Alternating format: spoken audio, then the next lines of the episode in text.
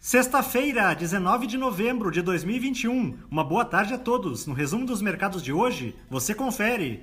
O Ibovespa terminou o dia em alta de 0,59% aos 103.035 pontos, impulsionado pelas expectativas dos investidores de que um fatiamento da PEC dos precatórios, admitido ontem pelo governo, poderá resolver de forma mais rápida o impasse sobre o texto no Congresso.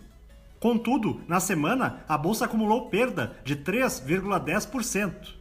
Na ponta positiva, as ações da DASA, em alta de 5,59%, avançaram com o anúncio de que a companhia adquiriu a Mantris, que é especializada em serviços relacionados à medicina ocupacional. Os papéis da Telefônica Brasil, com ganhos de 6,81%, foram impactados pelo início da votação de um recurso extraordinário no STF que poderá implicar em uma redução do ICMS cobrado sobre os serviços de telecomunicações no estado de Santa Catarina. Na ponta negativa, as ações da PetroRio, em baixa de 2,63%, acompanharam o recuo dos preços internacionais do petróleo, após a China informar que vai liberar gradativamente seus estoques da commodity no mercado internacional.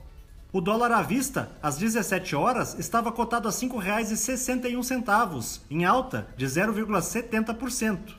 Já no exterior, as bolsas asiáticas fecharam na maioria em alta, influenciadas por notícias sobre um possível pacote fiscal que o governo japonês estaria preparando para estimular a economia.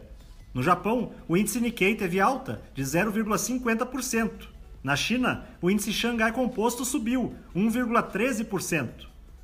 Os mercados na Europa encerraram em baixa após alguns países da região colocarem novas restrições à circulação de pessoas devido ao novo avanço da Covid-19.